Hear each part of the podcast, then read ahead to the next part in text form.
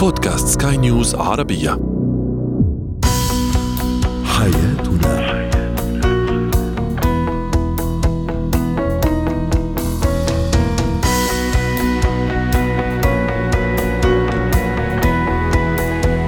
مستمعينا الكرام أهلا بكم معنا إلى حياتنا فضاؤكم اليومي الذي يعنى بشؤون الأسرة وباقي الشؤون الحياتية الأخرى والذي يمكنكم الاستماع إليه عبر منصة سكاي نيوز ارابيا dot com slash podcast وباقي منصات سكاي نيوز العربية الأخرى. معي أنا أمال شاب نتحدث اليوم عن التعامل مع التحرش بالمرأة في مكان العمل. أيضا متى ينصح باستقلالية الطفل في نومه عن والديه وأخيرا مهارة إيصال المعلومه هو وهي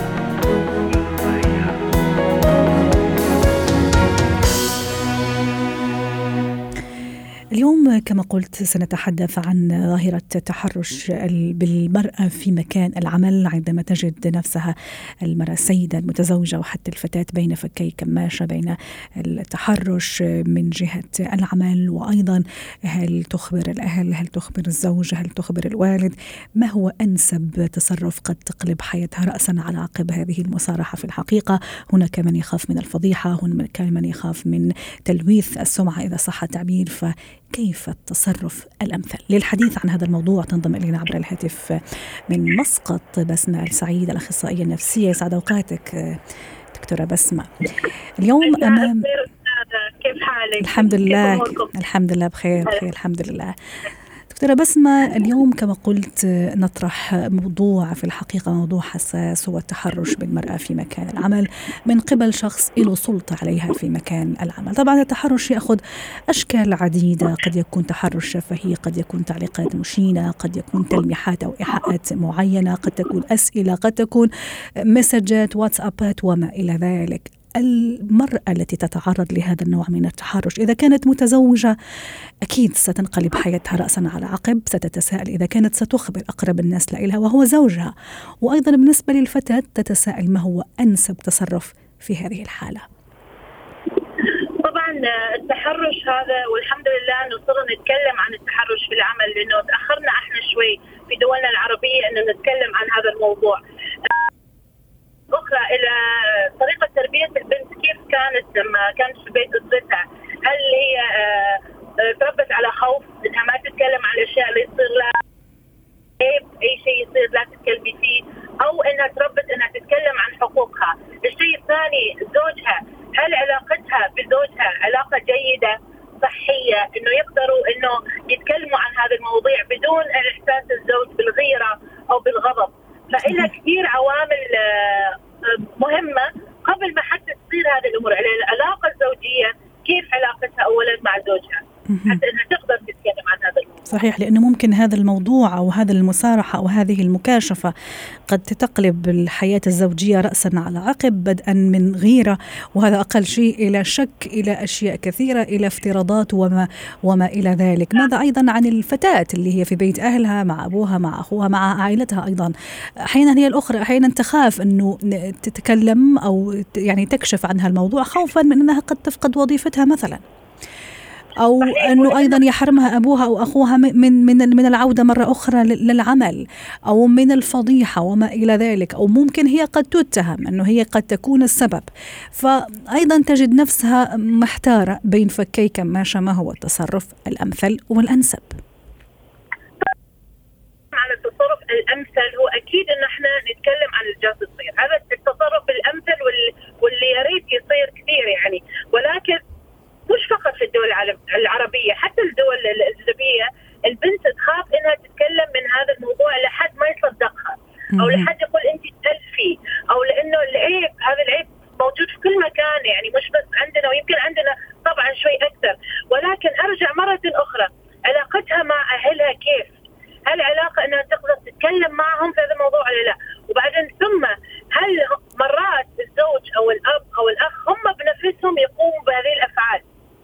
فهم يحس تحس إنه حتى غضبهم يكون أعلى بكثير تعرفي عن عن عن تقريبا عن الطبيعي مثلا هي لما تبدأ شغل بيقولوا لها ها عن تتكلمي مع حد عن تشاوري حد هم أصلا عندهم هذه المخاوف مهم.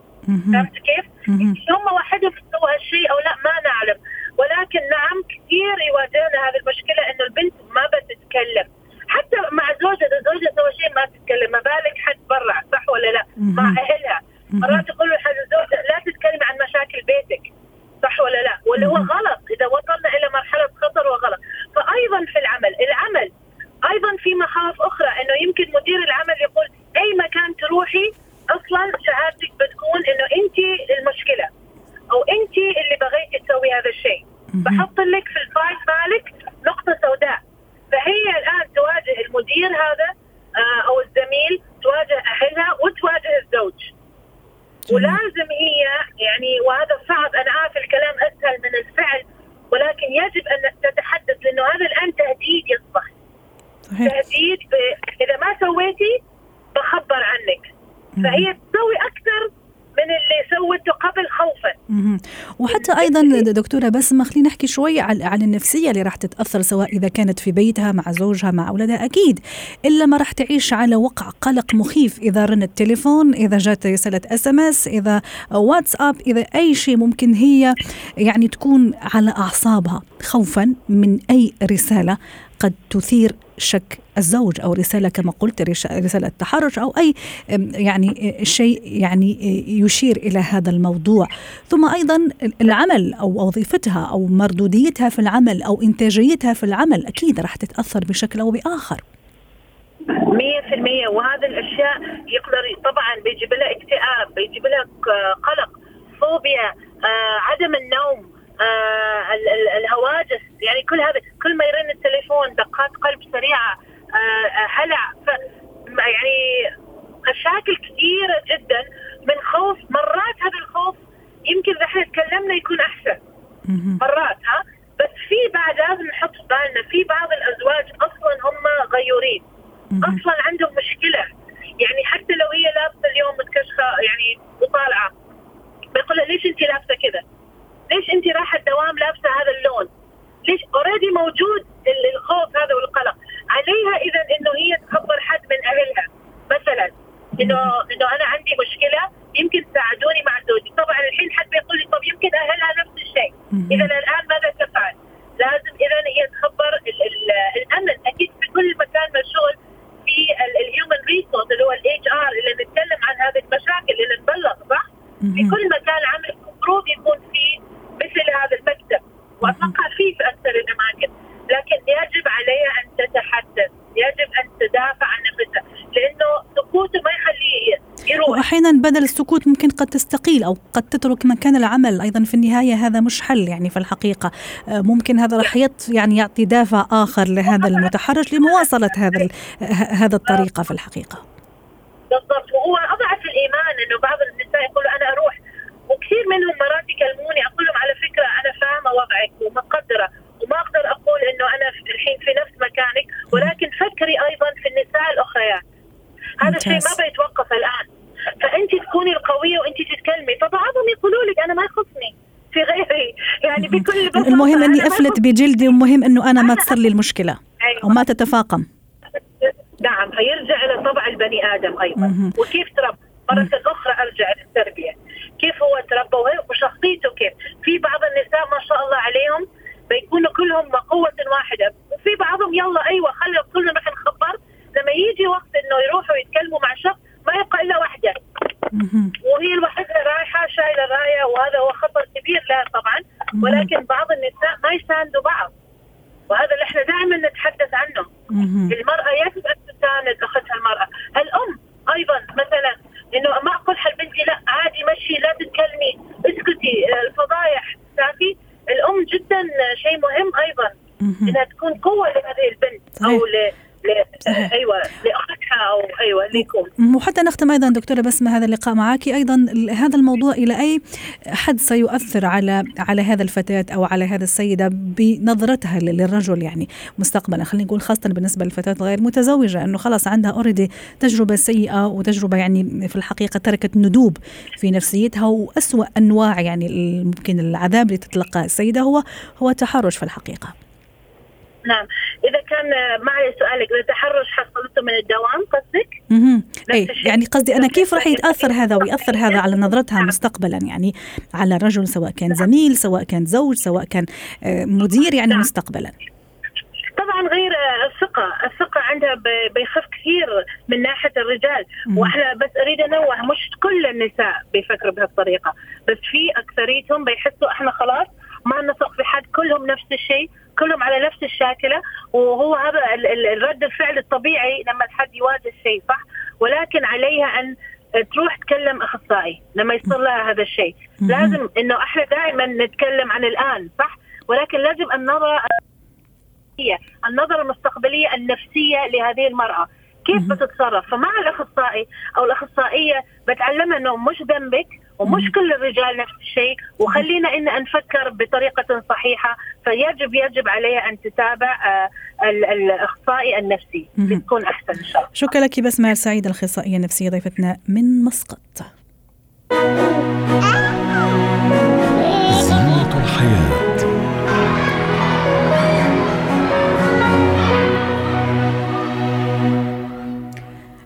في زينة الحياة سنتحدث عن النوم بين الأبوين بالنسبة للطفل. هل هو أمان له أم بالعكس تكبيل لاستقلاليته وتأثير عليه في المستقبل؟ الحديث عن هذا الموضوع تنضم إلينا عبر الهاتف.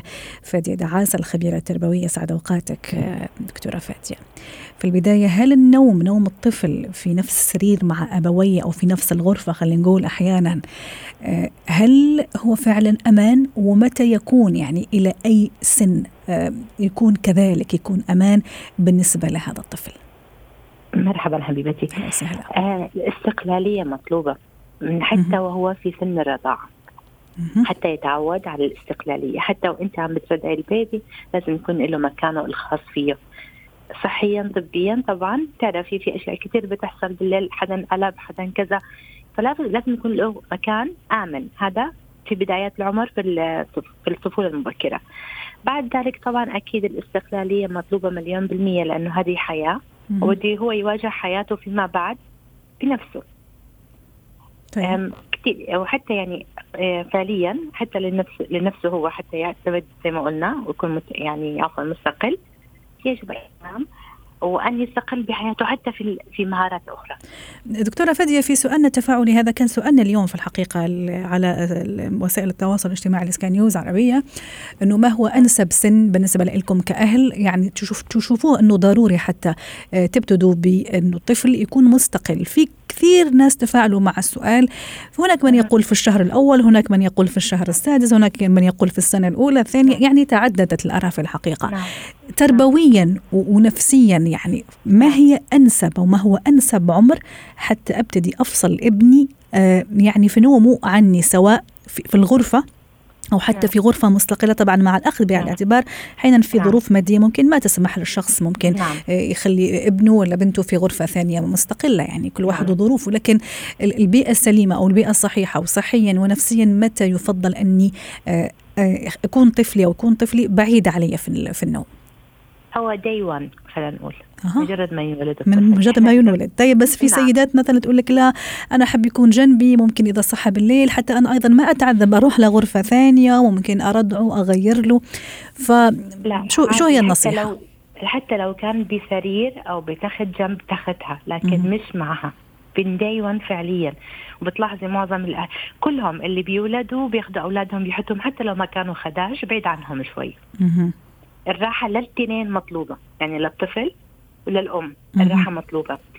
آه يعني كمان حتى تكون هي بكامل وعي إيش يعني أم تصحيتي وتحركتي مهم. مكانك حتى تكوني بكامل وعيك وانت مهم. بترضعي فيه أو بتساعديه. لأنه في بعض الأحيان نومك قد يغلب عليك ويصير لا سمح الله أي مشكلة طب مثلا أحيانا إذا البيبي أو الصبي مثلا مريض تعبان حرارته مرتفعة ممكن يرجع هو بالليل مثلا يرجع حليب وأنا مش منتبهة نومته كانت غلط مثلا آه، وضعية رقبته راسه بالنسبة لجسمه هذه كلها أشياء مفروض إنه تكون تحت عيني ولا إيه، بس أنت ما حضرلك صحيه طول الوقت صح؟ مهم. فهمت علي؟ ففي ثلاث أشياء لازم نكون متأكدين منها لكل الاطفال بكل الأعمار إنه يكون اولا صحيا ما ماله شيء.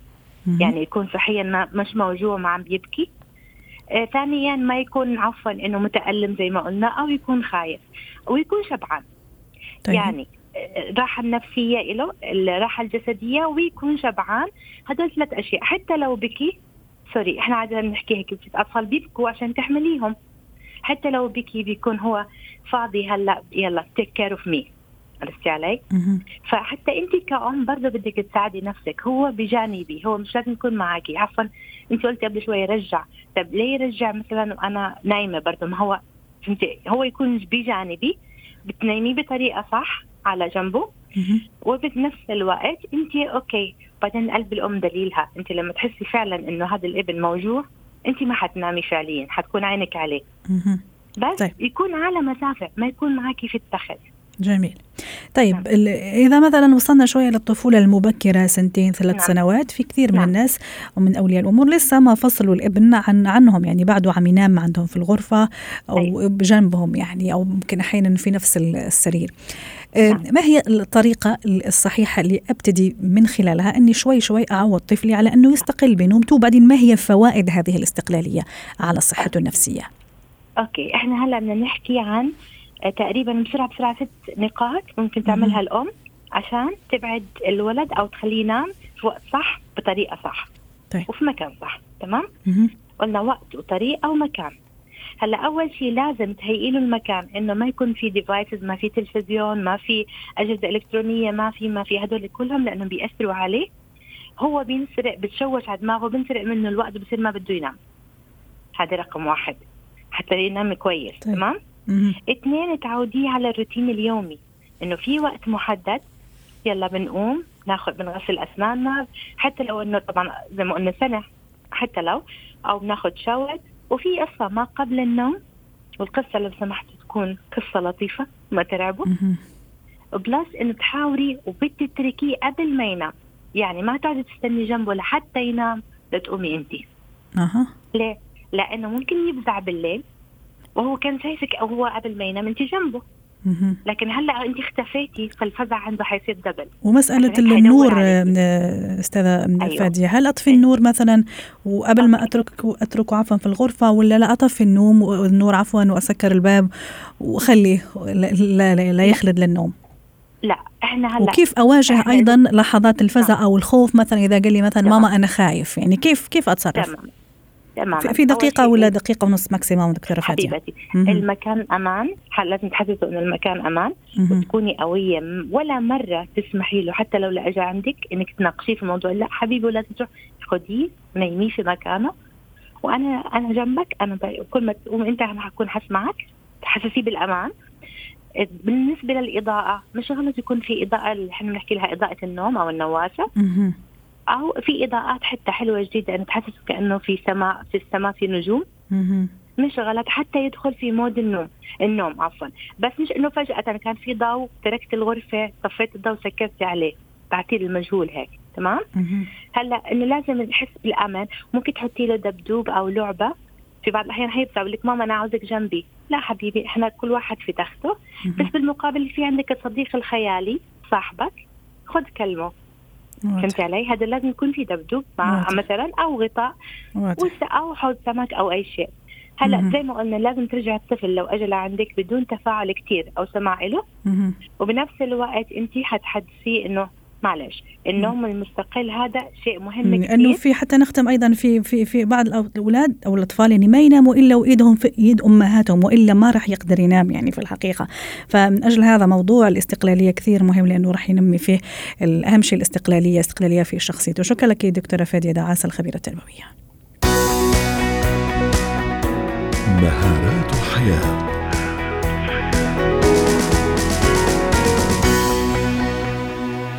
اليوم سنتحدث عن مهارة إيصال المعلومة أو الفكرة. للحديث عن هذا الموضوع تنضم إلينا عبر الهاتف نور هشام مدربة مهارة الحياة. تسعد أوقاتك أستاذة نور.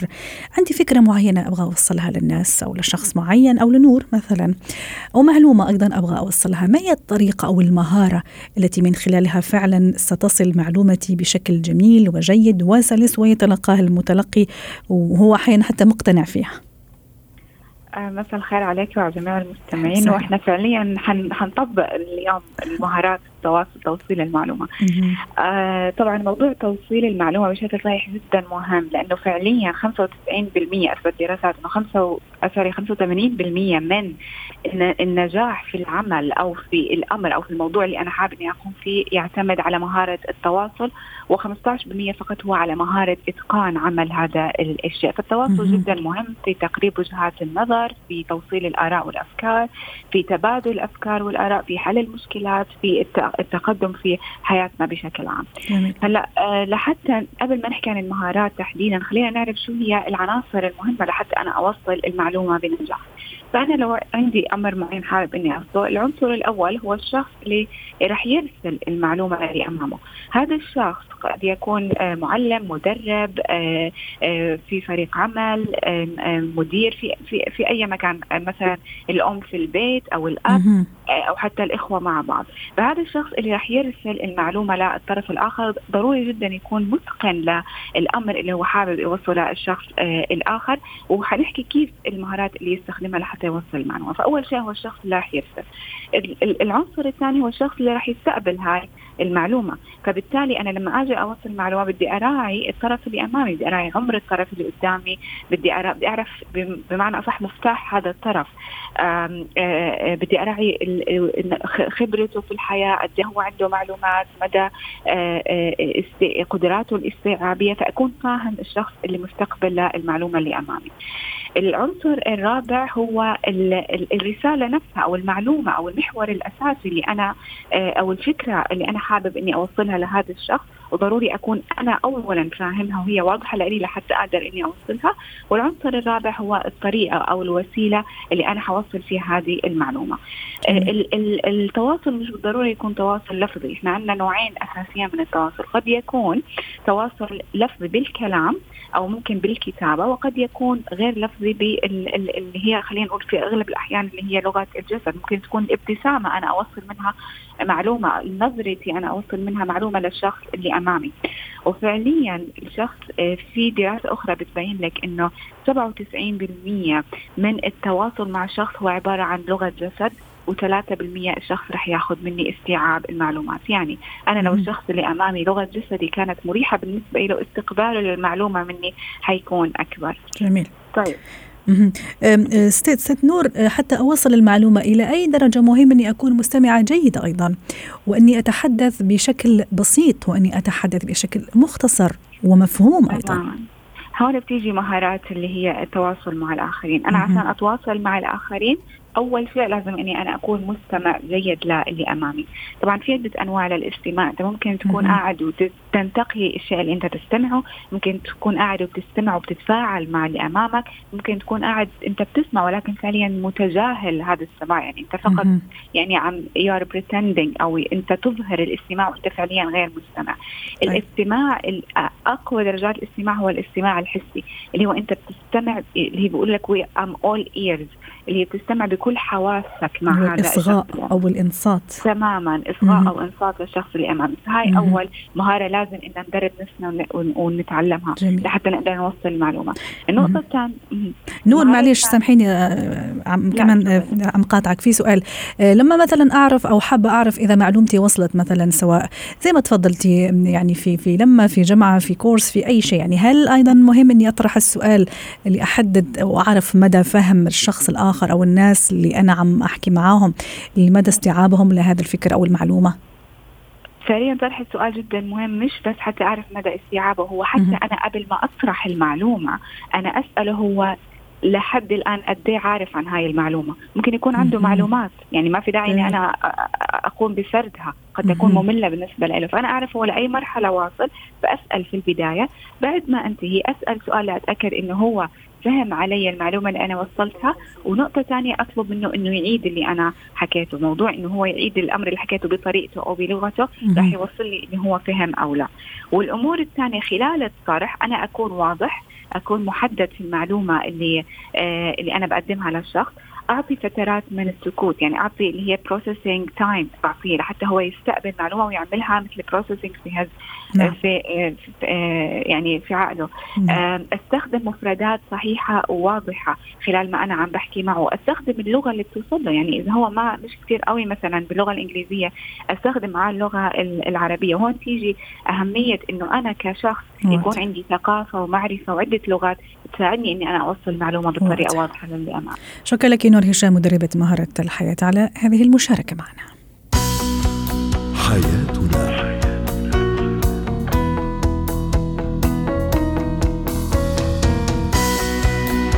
ختم حياتنا. شكرا لكم واللقاء حياتنا.